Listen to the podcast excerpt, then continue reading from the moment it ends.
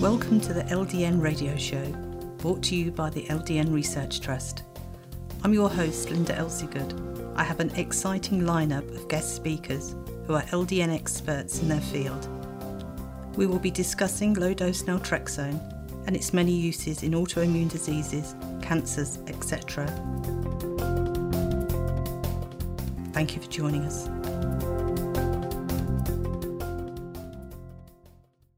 I'd like to introduce Dr. Akbar Khan from Toronto in Canada, who is the founder of the Cancer Medicare Centre. Thank you for joining me, Akbar. Oh, you're welcome. It's a pleasure. Could you tell me when you first heard about LDN? Yeah, we first heard about uh, about LDN uh, about five years ago. Um, it was from uh, from a patient. Um, this is how we hear about a lot of our um, complementary therapies it's through patients because um, drugs like this, uh, there's no sponsorship for. Very cheap drugs, generic drugs. Uh, drug companies not actively out there promoting these drugs, so we hear them. We hear about them either through patients or through our own research. Mm-hmm. So, did you start using it five years ago? Yeah, well, it was about five years ago, and uh, what we did was uh, a patient brought it to our attention, so we started doing some research and we found uh, a very useful website um, called uh, www.ldninfo.org. Uh, and that website was founded by the doctor who discovered the use of LDN, which was Dr. Bihari. Uh, and it's now run by uh, a colleague of his, Dr. Gluck. And on that website, there's a lot of uh, factual information about this medicine. And that's how we really started to learn about it. Mm-hmm. And what's been your experience in that five years of prescribing LDN? Well, what we're seeing is that uh, it's a very useful drug. It's definitely very, very safe. Um, it requires very little monitoring um, in, in the way of uh, blood tests um, because it has uh, essentially no toxicity. Um, we are definitely seeing results. Um, what we're finding is that um, it's much better to use the drug in earlier stages of cancer because it does take time to work since it's so gentle. Uh, you know, what my estimation would be that it takes uh, two or three months at least before you start to see the results. Um, so I, I, prefer to use it in earlier stages of cancer, uh, you know, before the patient is, is very end stage and have failed all their chemos and are coming to us with a very poor prognosis. So uh, we're definitely seeing results for various types of cancer. And in fact, we have a, a case that is uh, publishable right now uh, of a fellow with a tongue cancer who was told uh, about two years ago when he was diagnosed that uh, his tongue had to be removed um, to treat the cancer. And he absolutely refused because there would be no quality life. So we treated him with LDN uh, along with some uh, vitamin D, and now he's in complete remission. he just sent me his MRI scan a few weeks ago and I've looked everything over, and, and we're going to hope to, we're hopefully uh, going to publish the case. Wow, that that's amazing, isn't it? Uh, yes. What other treatments do you use alongside of LDN if patients come to you early? Uh, well, we we definitely make sure that they're supplemented adequately with vitamin D, uh, and that often means uh, high dose, so so much higher than what the, the uh, standard guidelines would recommend. Um, and we do that with blood monitoring to make sure they don't have toxicity. Um, we also use uh, various natural medicines. Now that's that's not my area of expertise, so we have a naturopathic doctor on site who uh, the patients also consult with, uh, and then he'll prescribe appropriate uh, evidence-based natural medicines. Uh, also very gentle, very safe. Um, then for some patients who want a little bit more aggressive therapy, we do intravenous therapies as well. Um, and uh, one of the drugs that we're using is uh, called dichloroacetate or DCA. Um, that's a more powerful drug than LDN, also has more side effects uh, and requires more close monitoring. So some people are candidates for that. Um, then we have uh, a drug which uh, is a copper binding agent, and we use that to create a controlled copper deficiency. And that's been studied very well in the US uh, has been found to work as an angiogenesis inhibitor to blocking the, the growth of blood supply in tumors. Uh, and it has clinical data behind it as well. It has phase two trials that support its use. So we're using that drug as well. That's called tetrathiomolybdate. Um, and we have a number of other off-label drugs which are again, they're not approved for cancer, but there is some study behind it that shows benefits in cancer. Uh, an example would be uh, something like ribavirin, which is an antiviral drug, but it also has anti-cancer properties. So that's a small sampling of, of what we're doing. And I mean, obviously, there's there's more drugs than that, which probably you don't have time to hear about today. so, what would your opinion be of somebody who's been diagnosed with cancer? What would you suggest they do? Well, um, the ones that uh, are diagnosed with cancer where it's curable uh, readily by conventional means, I would um, you know, recommend that they should take the conventional treatment. However, there's patients that are diagnosed with uh, rare cancers where the oncologists don't really know what to treat it with because there's there's no good study behind it. Um, just because it is so rare, it's hard to research it. Uh, so those patients, I think they should be looking elsewhere. Um, and then patients who have been diagnosed with cancer that is metastatic at the outset, and they're being told that it's not curable, uh, and the prognosis is not very good with conventional treatments, I think they should be also looking elsewhere. Um, and LDN would be one of the options. Well, thank you very much for sharing your experience with us.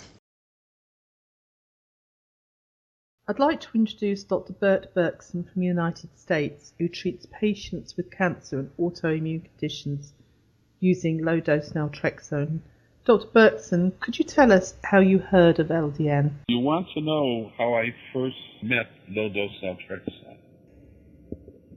Well, uh, one day a gentleman came into my office about 15 years ago, and he came in with a walker, and he was in terrible pain. He had just been told by a large University Cancer Hospital that he had only about a month to live. He had terminal prostate cancer uh, with metastases to his bone. He was in horrible pain. But he also had rheumatoid arthritis and lupus, uh, mixed collagen disease.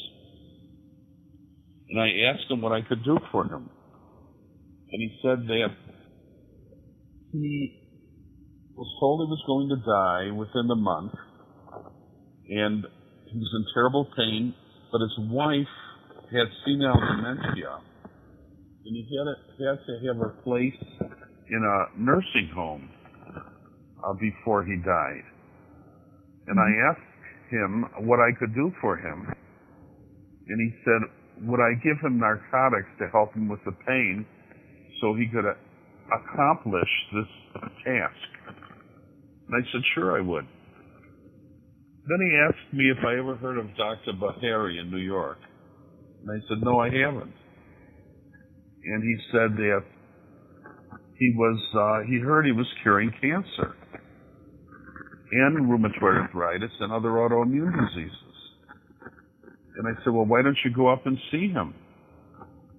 He said, well, he's just in a, a very small office. Uh, if he was any good, wouldn't he be at one of the big cancer centers? And I had previously told him my story about when I was working with alpha lipoic acid at a big university uh, medical center in the United States. And when I published a paper on 79 people waiting for liver transplants and gave them nothing but lipoic acid, 75 regenerated their livers within a month and I was all excited. This was published out of our National Institutes of Health. But the University Medical Center uh, wasn't interested in this. They were interested in transplanting livers, not regenerating livers. And I said, they were very angry with me. And I said, probably if this man had some idea about curing cancer, and he was at a big medical center, he might put them out of business and he decided to go up and see Dr. Bihari. Well, I didn't see him for three years. Three years later, he walked in the office. I thought he died without his walker, just completely normal. And I asked, John, how are you doing? And he told me that uh, he had a sinus infection. I mm-hmm. asked, what about the cancer? Oh, Dr. Bihari cured that in, in the uh, autoimmune disease too. Uh, the rheumatoid arthritis and the lupus is under control. Well, I, I, I saw him with my own eyes, but I was very, still very skeptical. And I had a number of patients with various autoimmune diseases. Rheumatoid arthritis, systemic lupus erythematosus, uh, MS, dermatomyositis, Crohn's disease. And when they would come into the office, uh, they were usually being seen by a rheumatologist. I would ask them, do you want to try this and see how it works?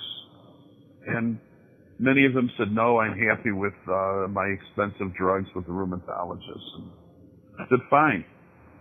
But others said, yeah, let's try this. And the people who tried the low dose naltrexone, most, almost all of them, within a month were off all of their expensive, potentially harmful drugs and were feeling normal. So then a gentleman came in about eight, nine years ago with pancreatic cancer and metastases to the liver. He was a stage four uh, pancreatic cancer patient.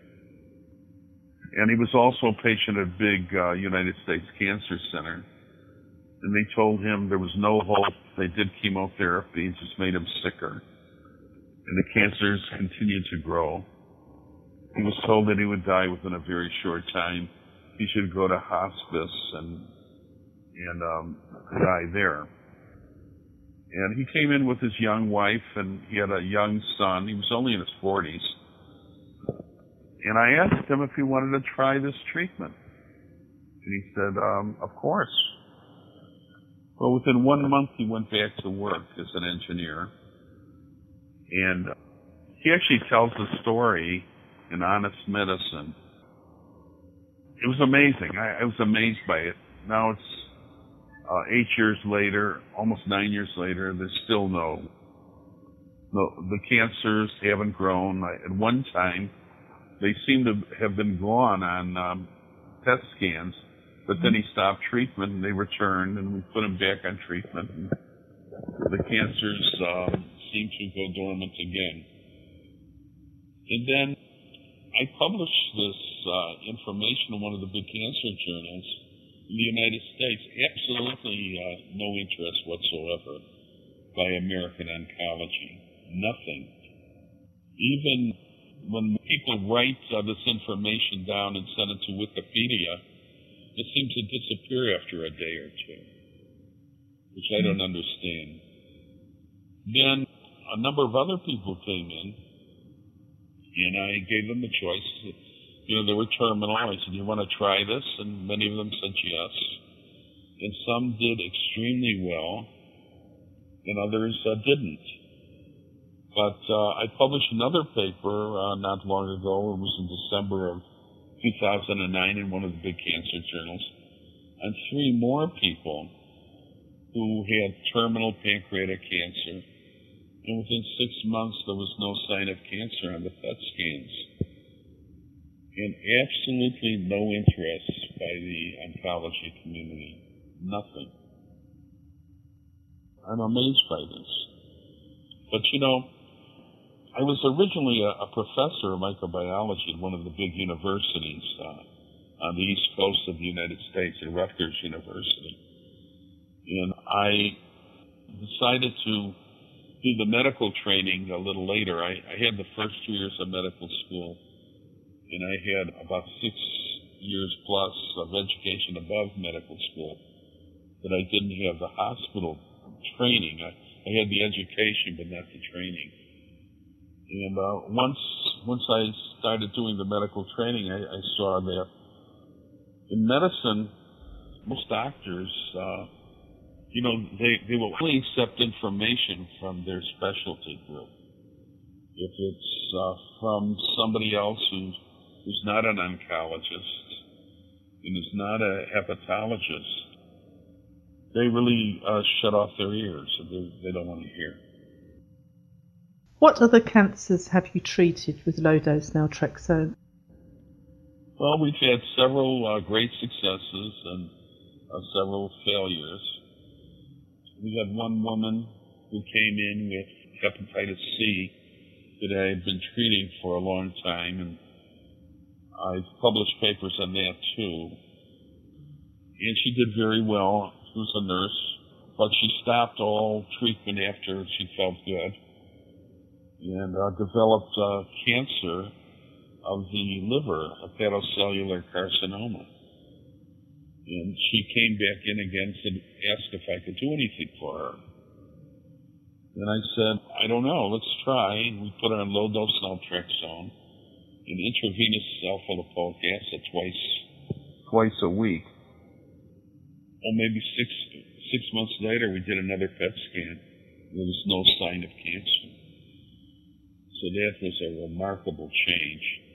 Mm. Then, then um, a man came in with uh, a B cell lymphoma, and he had been all over the country at different medical centers, and he did not want to do the standard chemotherapy. He refused it, and he had these lymph nodes in his neck and his groin. They were as big as uh, softballs. You know, they were like 16 inches in in circumference. And we put him on two weeks of intravenous lipoic acid and low dose naltrexone at bedtime. He stopped the lipoic acid after a short time. He stopped living his healthy lifestyle that we recommended, went back to his old ways, but his wife forced him to take the uh, low dose naltrexone at, at bedtime he came back uh, about six months later, and there was no sign of lymphoma anymore. He was completely clear. You know, we've had um, several cases like that. Then we've had other cases where the cancer did not clear up, but it actually it seemed to go dormant for long, long periods of time. Various types of cancer. Mm-hmm. Then one day I received a call from the National Cancer Institute in Washington, our government's uh, cancer institute. I didn't think anybody read the papers. And the chief wanted to know if I could come to Washington and explain to them what I'd been doing. So I was I was sort of surprised by this. And I I flew to Washington and spoke about my successes with autoimmune disease and cancer. The group of uh, scientists and doctors, I thought they'd argue with me, but these people were mostly scientific-minded doctors. They actually stood up and applauded. And afterwards, the chief of oncology at one of our uh, Ivy League schools had flown down from north of uh, Washington to hear the speech. And he said he had an aunt who had breast cancer. But I give him a few minutes and suggest how I treat people, and I did. He said, well, how do you treat your cancer patients? I said, well, I give some chemotherapy and radiation. But he was interested in low-dose naltrexone for his family member, which I found um, interesting. And what dose do you start people on? Most people I start at three milligrams. And then if they do well on that, I'll um, go up to 4.5. Many stay on three milligrams and do very well. Uh, we haven't had any uh, serious uh, side effects such as insomnia or bad dreams, but I always give them a little bit of alprazolam or lorazepam to take the first a few nights when they're on low dose naltrexone so they can get a good night's sleep. Mm-hmm. What are the gems can you share with us? You know, I wrote a couple of chapters in Honest Medicine. Mm-hmm. And I think one of the chapters uh, it was on uh, hypnotic trances in humans.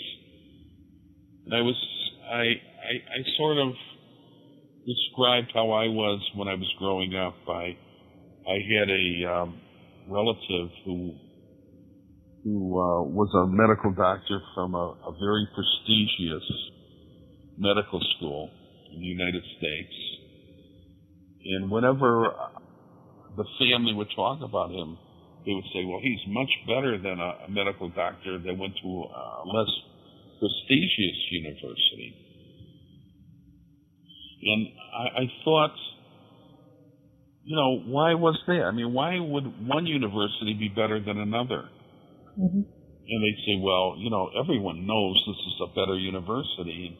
I always ask questions. I was sort of, I was sort of a curmudgeon or something. But I'd ask questions, and I, I believed if he went to this better university, he must be better than a doctor who went to another university. Well, I got married, and I, w- I was a professor at the time, and my wife had repeated miscarriages. The babies would be miscarried in between the fourth and the sixth month. They, they were completely healthy babies. And we would ask to heads of very prestigious uh, medical schools, heads of gynecology, thinking they would really know know more than somebody uh, from somewhere else. Mm-hmm. And this is uh, 40 years ago. And they would keep telling me the same thing: get her pregnant again. And maybe this time you'll you'll uh, she'll carry the baby. And this just this just seemed silly to me because she had had five miscarriages, and it was very tough on her and me. Mm-hmm. So uh, one day I went down to the university library where I was working as a professor, and I looked looked through the journals on gynecology, and I saw that there was a doctor in India, at a, in a small town in India. Well, it was a large uh, area of India, who found that if people had repeated miscarriages, it was usually due to the doctor, the gynecologist, or the obstetrician doing a uh, D&C on the patient after the first miscarriage and lacerating the cervix of the uterus. And he found that if you put a little stitch in there, or as he called it, a ligature, a little a band around the cervix to provide support, the woman would get pregnant again and, and have uh, normal babies. And the babies could be delivered by a C-section, cesarean section, or uh, they could remove the band and she'd have the baby normally. Mm-hmm. So I uh, took this information to our uh, prestigious obstetrician from one of the fanciest schools in the United States and showed it to him. And he uh, tore it up and threw it in the garbage. and he said, uh, You're a microbiologist. Uh, do I try to teach you about germs? Don't try to teach me about, about gynecology or obstetrics. You realize I'm a professor at so and so university. And I, I thought, my God, I'm in I was in a hypnotic trance about this. Here's a, a doctor in a small area of India who knows a lot more about gynecology than this uh, fellow who's the head of a department at a big university. So what we did was uh, we found a doctor in uh, New York who had studied with Dr. Shirodkar uh, in India, and um, his name was Martin Kleiman. And we went to see him, and he uh, examined uh, my wife and said, um, you know, get her pregnant again, and we'll see uh, what's going on. And we did. And we visited him, and he put in this little uh, ligature, and she had a normal baby. Thank God. And right after we, she had another uh, normal child. And my daughter's a lawyer now, and my son's a medical doctor in practice with me. Mm-hmm. And uh, this sort of broke this idea that somebody who has a lot of prestigious titles knows more than just the a medical doctor practicing in a small town or with a, a less famous university. And uh, I see this as very true. And then I remember when when my research uh, mentor and research partner, Dr. Fred Bartter, who was the chief of endocrinology, hypertension, and liver and kidney disease at our National Institutes of Health. When we published that paper on the 79 people with who were waiting for liver transplants, and 75 regrew their livers, regenerated their livers with just lipoic acid. We published this material and we went to, to several uh, prestigious universities around the United States uh, speaking on this uh, information. And Dr. Bartter would speak first, and uh, he would talk about these remarkable results we were getting with regenerating organs. And he'd finish, and before I'd get up to speak, somebody'd always ask the question, and they'd say, Dr. Bartter, you're the world expert on kidney disease, diabetes. You're, you're probably the most, the most well-respected internal medicine doctor in the world. You're chief of National Institutes of Health. You're a kidney expert. What right do you have to treat liver disease? I was shocked by this. Mm-hmm. And rather than saying, give me a break, you know, we're giving you some very important information, accept it. But the person, he, he would say, you know, Dr. Berkson serendipitously discovered that we could regenerate livers with this. Isn't this important? They say, Dr. Berkson, he's more of a scientist than he is a medical doctor. He should stay in the laboratory and fiddle with his test tubes and stay out of liver disease. So th- this is sort of this hypnotic trance people are under. Mm. And uh, I'm sure uh, we've all encountered this in our lives. What would you say the future of LDN is? Where do you see it going?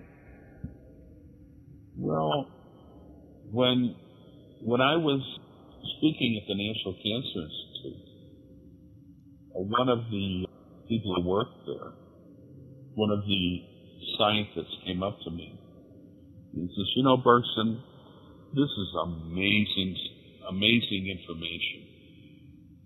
I was really impressed by it." But you realize it'll never catch on unless we have a Great Depression. He said that it's cheap. No one can make a lot of money on it. It's very effective for many different diseases. Drugs companies are interested in a drug for one indication, not something that works for so many things. He said it'll never catch on unless the, economies go, go down the toilet. And my answer was, I hope we never have a Great Depression. So I hope it never catches on in a big way if that's what it takes. But I think people should have the information and make their choice. Mm-hmm. There should be medical freedom. If a person wants to uh, do chemotherapy and radiation and extensive surgery, that's fine if that's what they want. But if they want to try something like low dose naltrexone and intravenous lipoic acid, that's fine with me too. Well, let's hope that it more than catches on. Yeah, I, I think so. You know, I have several patients that come in from all over the world. We have people from Indonesia, from all over Europe, from South America, uh, all over the United States and Canada. And many of them are very wealthy. And I've mentioned to them, maybe we could start a group to start supporting, supporting research on, mm-hmm. on, uh, on this. You know, it's, it really saved your life. But you know, when it comes to putting out large amounts of money for research, most wealthy people want to know what their return on their investment would be. I, I, I, I don't know what the future is. I think I think as more and more people get together, mm. and uh, maybe we could form some type of a group where all of the people that are getting well can support research. I would love to do a, a large study at one of the local universities, but there's no money for it. How much would you say that would take? I have no idea, but it would run into millions of dollars. I know that. Well, you know, in the United States at least, in order to get a, a drug through the Food and Drug Administration, it costs hundreds of millions of dollars. And if a pharmaceutical company uh, wants a drug approved, they may spend a billion dollars to jump through all of the hoops for the FDA. Mm-hmm. So they want to protect their, you know, their investment. They, they, they've invested this large amount of money they should expect a return on their investment. I mean, I believe in capitalism, mm. but I think I think that I I think that drugs such as low dose naltrexone have a place too, and I think people should know about it, and these these people should be able to use it, and compounding pharmacies should be able to make it up I know in the United States, um, the FDA has been giving compounding pharmacies a hard time, and they just don't get the kind of support that they they they need, you know, from the mm-hmm. general population. Because most people here, at least, that if it's if it's a drug from a big company and it's very expensive, it has to be better than a drug that costs a few dollars and is off patent. And if the drug company is well known, they know what they're doing much more than a compounding pharmacy, they believe. And if a drug company gets a professor at a Ivy League university to put his name on one of their publications, they think that's more important than um, a an article that comes out of a smaller university somewhere else. Mm-hmm. They're, they're in this hypnotic trance, and I don't know how to break it. Thank you, Dr. Berkson, for speaking with me today. I really do appreciate it, and for sharing your experience of LDN. Any questions or comments you may have, please email me, Linda, L I N D A, at ldnrt.org. I look forward to hearing from you. Thank you for joining us today. We really appreciated your company. Until next time, stay safe and keep well.